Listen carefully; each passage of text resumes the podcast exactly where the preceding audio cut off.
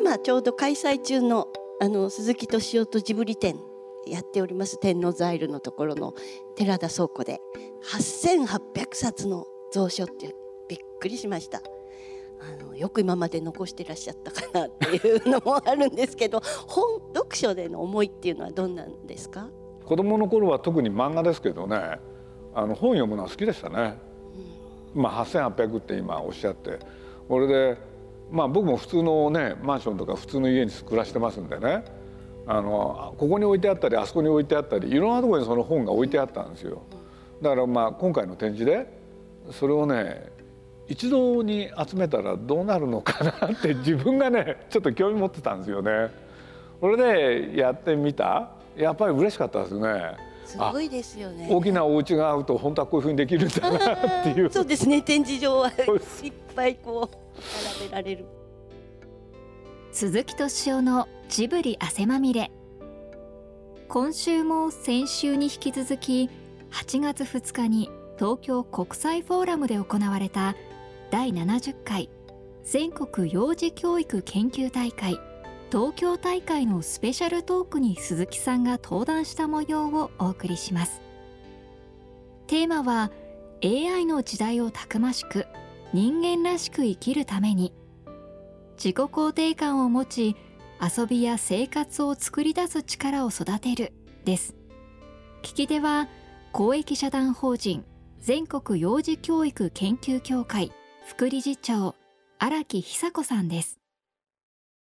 まあ本当にちっちゃい時の小学校時代に自分が読んでた本なんかも僕実を言うと持ってたんですけれど、はい、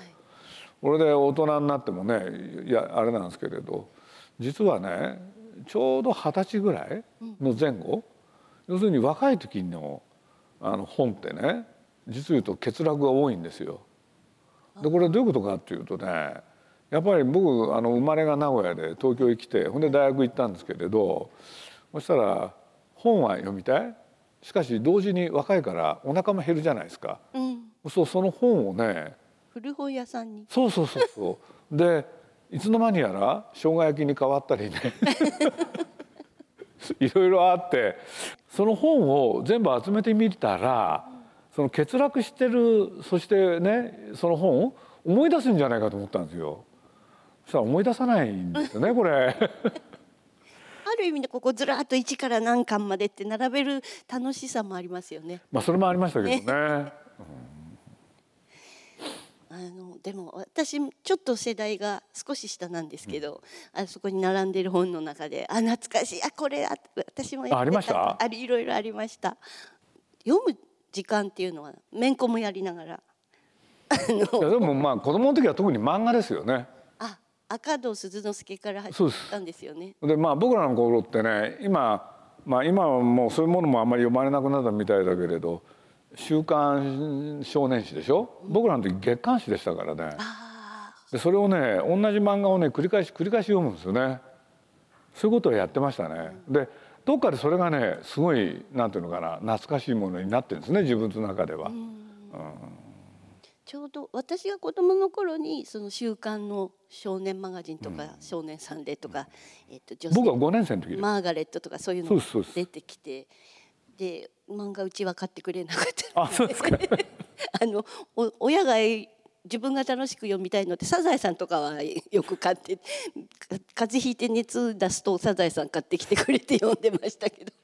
漫画もいろんな種類があるかなと。サザエさんってすごいですよねあれ面白いでしょうね。あのまあ私事なんですけどね僕はサザエさんって実は大人になってからね3回買ってるんですよ。でなんでかうちの娘が大好きで、ボロボロになるんですよね。そうすると本当にね また同じものまた同じもの買わなきゃいけないで結局3回買ったんですよね。そしたらまあそういうことが起こるっていうのはね、うんそのストーリー全部覚えてるんですよね。そうそうそうそうあとそのなんか生活の中の場面でああの4コマ漫画っていうのがこうふっと思い出して、ね、片付けなさいってカツオが隣の部屋に全部荷物を運んで、うん、はい片付けましたっていうのとか浮かびますよね。あれはやっぱりすごいですねあの、うん、長谷川町子っていう人は。面白いですね。僕も横からちょっとね覗いて読んでみてああこれは面白いわやっぱりと思ったんですけれどね。うんえー、とそのいろんなものを本だけじゃなく、まあ、今新しいことを取り組まれてる中でこう刺激をこう取り入れるセンサーが頭の中でこうピピピピピピってなんかすごいネットワークを作ってらっしゃるのかなって思うんですけどどうですかさっきの八百万の神の話にもつながるかもしれないんですが。仕事のために新しいことを知るということは特にやってないですよね。ああそれやったって身につかないですよね。と僕は思うんですよ。やっぱり自分がまあ本でもね映像でもやっぱり見て楽しい、うん、それがないと身につかないですよね。そうですね。だからさっきのそのなんていうのかな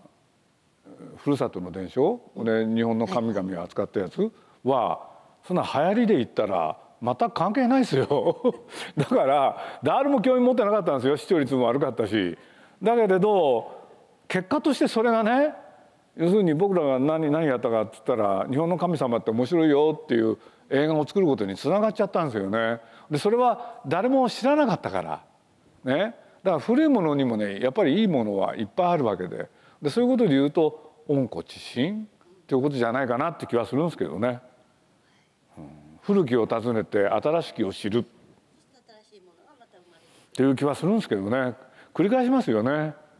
うん、鈴木さんって絵もお描きになるし書も素晴らしいんです実はちょっとこれ「オールアバウト年を鈴木」っていう鈴木さんのそのねえっ、ー、とジブリ展じゃジブ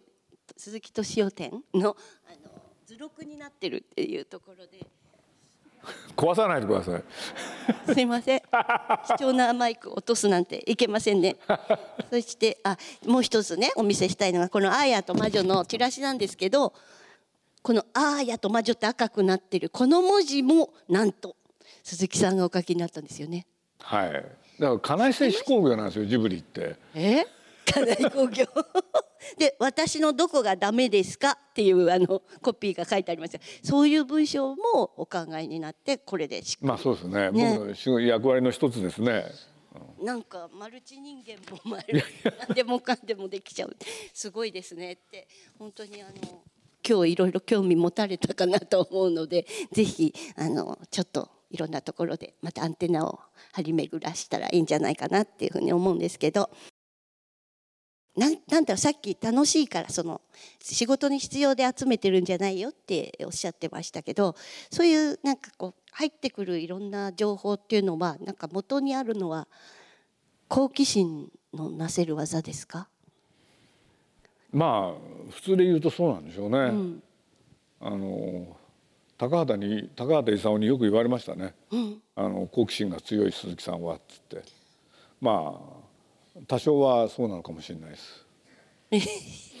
でもねあの今もお話聞いてると本当に小さい時からいろんなご本を読んだりいろんな遊びをしたりあの今もお仕事の中でもあの鈴木さんどうって宮崎さんに 問われた時にいろんな考えをこうだから僕ねちょっとあ口挟んじゃって申し訳ないんですけれど、はい、まあ、僕宮崎に出会った時はね、はい僕の記憶だと29なんですよ。で今73ですからね。何年間の月45 5年ぐらいです423年かな人生の半分以上でやっぱ出会って、まあ、今日まで来てるんですけれどなな何故何が支えてるかっていうとねこの人何者なんだろうそれに興味あるんですね。それも好奇心ですかね？だから本当のこと言うとねいまだに分かんないですよね。でも考えてるのは面白いんですよ、うん、でそれはだけど宮崎駿のことが分かったとは分かったとして、うん、別にあんまり意味ないですよね。だからそれは何かあってたら僕の個人の趣味なんですよね、うん、ホビーですよそれで言えば。ホビーだけどそれと同時に彼がねどんどんどんどん進化していくんですよ。だからいろんな角度から宮崎駿という人は何者なんだろうってずっと考えてますね。次をこうかなと思ったらまた先にで面白いものを見つけてどんどんどんどん面白いがつながっていくこう波のようにいく感じですかね。だ正体を見極めたいんですよね。何者じゃという。そういうことです。もうそれだけですよ。宮崎さんは鈴木さんを何者じゃと思ってない？いや僕は自分のことはどうでもよくて あの宮崎駿っていう人は何者かっていうのは興味ありますね。うん、だから、まあ、僕個人的にね、まあ、その本の中に展示の中にあの入れといたんですけれどね僕あのフランスのねあの文化人類学者でレヴィ・ストロースっていう人がいるんですけれど、はい、でこの人はねあの何が特徴かっていうとねまあ僕学生時代に知ったんですけれどねなんて言うんだろう。まあ世界はね先進国があって後進国があるってこれ嘘だって言ってそれを主張した人なんですよ。でどういうことかって言ったら彼はねフランスから南アメリカに行って先住民の研究をした人なんですよ。そうすると先住民っていうととかく？要するに先進国の人に比べてねおね劣ってると思われがちじゃないですか、はいはい、ところが彼は違うものを発見したんですよ。それは何かって言ったらね要するに先進国ですごいと言われてる人たちに何ら劣ることのない知性を持ってるっつって。で彼はねその先住民たちの思考方法そして作るものねフランス語でまあ僕はあれなんだけどブリコラージュっていう言葉を作ってでこれは何かっていうとね要するに何かを作る時に自分の周辺にあるものを組み合わせて作るってやつなんですよ。そうねすごい僕はそれ興味あったんです。で学生時代知ったんですけどね。で宮崎駿に出会うじゃないですか。彼がそうなんですよ。理想の環境を作ってそこで何かやるんじゃないんです。ね、自分の周辺にあるものをね寄せ集めてねそれで何か作るんですよね。それがねそのレヴィ・ストロースが体験したことと非常に似ててそれを当てはめてみるとね宮崎駿研究には非常に役に立ったんです。ああ面白いですね、うん、でもだからといってね彼固有のこともいろいろあるからねさらにその研究を進めたいなと思ってるんですけどね。どんどんいきますね、はい、ずっとのずっとの一生の課題でいきますね。まさにそれも好奇心ですかね。はい、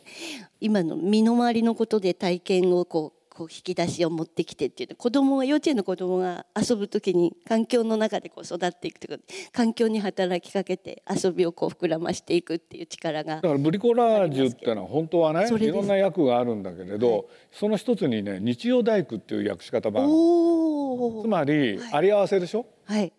要するになんかいいものを持ってきてそれでやるんじゃないんですよね。うん、うん、その発想で何かものを作る？ですごいものはできるんだよっていう考え方なんですよ。これを使えばこういうふうに役立つっていうふうな、こう知恵がこう働くわけですよね。そうですよね。ねあの幼稚園の先生は担任として学級経営みたいなことをしたり園長先生は園経営っていうことで日々取り組んでいる方がここに皆さんいらっしゃるんですけど鈴木さんのプロデューサーって代表取締役っていうことで経営いろんなことをされていますけどここにいる先生方にそのその立場から何か刺激していただけますか？まあ偉そうなことは言えないんですけれどねあのただあまり複雑なことやらない方がいいですよね。あと僕は思ってるんですよ。あのジブリもね、まあ、おかげさまで映画いろんな方が見ていただいてヒットしてるじゃないですか。はい、でこれってななんでヒットしてるのかなんですよ。でその秘密を言っちゃうとですね。あダメですね企業秘密。いやいや大大丈夫 大丈夫ですか？まあ簡単に言うと宮崎駿がお金を使いすぎるんですよ。ああ。わかります？それはお金を使いすぎるからヒットさせないとうまくいかないんですよ。エンジンかけてだから彼がお金を使わないで作るんなら、僕はその規模で本当はやりたいんです。だから名人なんですよねお金を使う。でもお金を作る名人じゃないですか？これ仕方なくやって。だってやっぱりそれは使う方がいいでしょ？うん思う存分使えたらいいですねいやいやいつも申し訳ないって言ってくれるんですけど口だけだなと思って聞いてるんですよ。いやだから何が言いたいかっていうとねあの何でもいいからね映画ヒットさせりゃいいってもんじゃないと僕は思ってるんですよ。うん、はいはい。要するに僕がいつも目指してきたのはトントンなんですよね。うん、うん、そそしたらねなんかおのずとうまくいったんですけれどあの変なこと考えてね例えばヒットだけを狙った作品は、僕は絶対うまくいかないと思ってるんですよ。うん、だからその作品に見合う、だから宮崎が本当お金を使うからしょうがないから おか皆皆さんにもご協力願うっていうのかそんな気分なんですよね。うんだから物の経営っていうのもね、多分そこら辺に本当のポイントがあるんじゃないかなって僕は思ってるんですけどね。ある意味の数学っていうところも大事え？数学が大事っていうところですね。だから無理やりね頑張る必要はないですよ。うん頑張らないでうまくいったら一番いいじゃないですかいいですね。と思ってるんですけどね。皆さんどうなんでしょうか。園の経営、園の楽器経営でも変な変な頑張りじゃないってことですよね。結局ね。そこがちゃんとこれが必要だからこそっていうところにでお金かければねいいってもんじゃないですよ。ね、そうですあ。のお金をかけれることによってマイナスもいっぱいあるから多分だからある範囲の中でねあのコツコツやっていくっていうことの大事さっていうのは僕はあるような気がしてるんですけどね。そうすそうするといい作品がと思います。結果できるっていうところです。ジブリパークが今あの最新今取り組まれていることなんだと思うんですけどもそのことについてお話しいただけますか？あの鈴木さんが「隣のトトロ」の前に手がけた「柳川掘割物語」とか「えー風の谷のナウシカ」などにもあの自然と環境を意識されていたのかなっていうふうに思うんですけどその辺はいかがですか？まあでも人間ってどんどんどんどんねえあの頭を使っていろんなものを作ってきたわけじゃないですか。そうすると作ることによって人工物が増える。そうすればおのずとそういう自然破壊っていうのは起こるわけですよね。そうするとそれが行き過ぎた時にねやっぱり大事にしなきゃいけないんじゃないかっていうのは反動ですよね。はいそうするとそれがどうなっていくかですよね。なんか最近はね SDGs っていう世の中の話題になってますけども鈴木さんもっとずっと前からそういう持続可能な社会の構想っていうのかなそういうのをお持ちになってらっしゃったのかなっていうような気がする。なかなか難しいですよね。うんだからみんなが気づいてねこれは良くないんじゃないか大事にしなきゃっていう時にはねかなりもうねやばいところまで来ちゃったってことですよね残念ながら。そうですね。2030年までに何とかしなくちゃっていう 何とかしなくちゃっていう勢いに動いてる感じもありますもんね。だからまあそこら辺は話し出すといろいろキリがないですけれど まあね日本の気候っていうのをね、もう少し僕はなんていうんですか皆さんが注目するとどうかなってどっかで思ってるんですけどね。僕はあのまあこれ山本な何がしっていう方がね書いた本でね、はい日本の気候と歴史って書いてる本があるんですよ。そうするとね、まあ、実はこの本の中に明快にえ描かれてるんですけれど東北がね一番気候気候が温暖だった時代があるんですよね。そうすると西の方はどうなってたの？って言ったら目も当てられないんですよ。そこのねちっちゃな日本列島もねそういうことがあるわけでそう温暖化ってね実を言うと12世紀の日本日本だと 12, 12世紀なんですよ12世ね世界的にも同じなんですけどねえそうすると平安末期って温暖化のすごい時なんですよね。でそれがね終わって実を言うと小氷河期っていうのが来るわけですよ。はいはい。これで江戸時代を迎えるんだけれど、はいそれのなな、ね、歴史で言うと、ね、例えば関ヶ原の戦いってあるじゃないですか、うんあの時代って小氷河期だから戦いどころじゃないんですよ。寒いです。え？寒いんです。寒いから そうするとね、その温暖化の時にね天変地異っていっぱい起きてるんですよね。そう今はね日本でもそういうことが起きてますけれど、うんはいはい、もう少しねそういうところを見直すっていうのも僕はあるんじゃないかなっていうのは僕の個人的意見なんですけれど、うん、まあやっぱりねすごい学者さんがやっぱりいっぱいいて、ね、世界の気候の変化を年代ごとにね一冊ねレポートとしてアメリカではそれ作ってるわけですよね。でその山本さんっていうのもそれを参考にしながらねそれを日本の歴史に当てはめたんです。でなんで坂の上玉村丸なんていう人が出てきたのかとかね。はいはい、うん、そう気候温暖だったんですよやっぱり。東北が暖かそうそうそうそれで上がっていったって北上していったってことなんですね。でそれがまたね時を経て違うことになるわけでしょ。うん、うん、だから簡単には言えないですよね。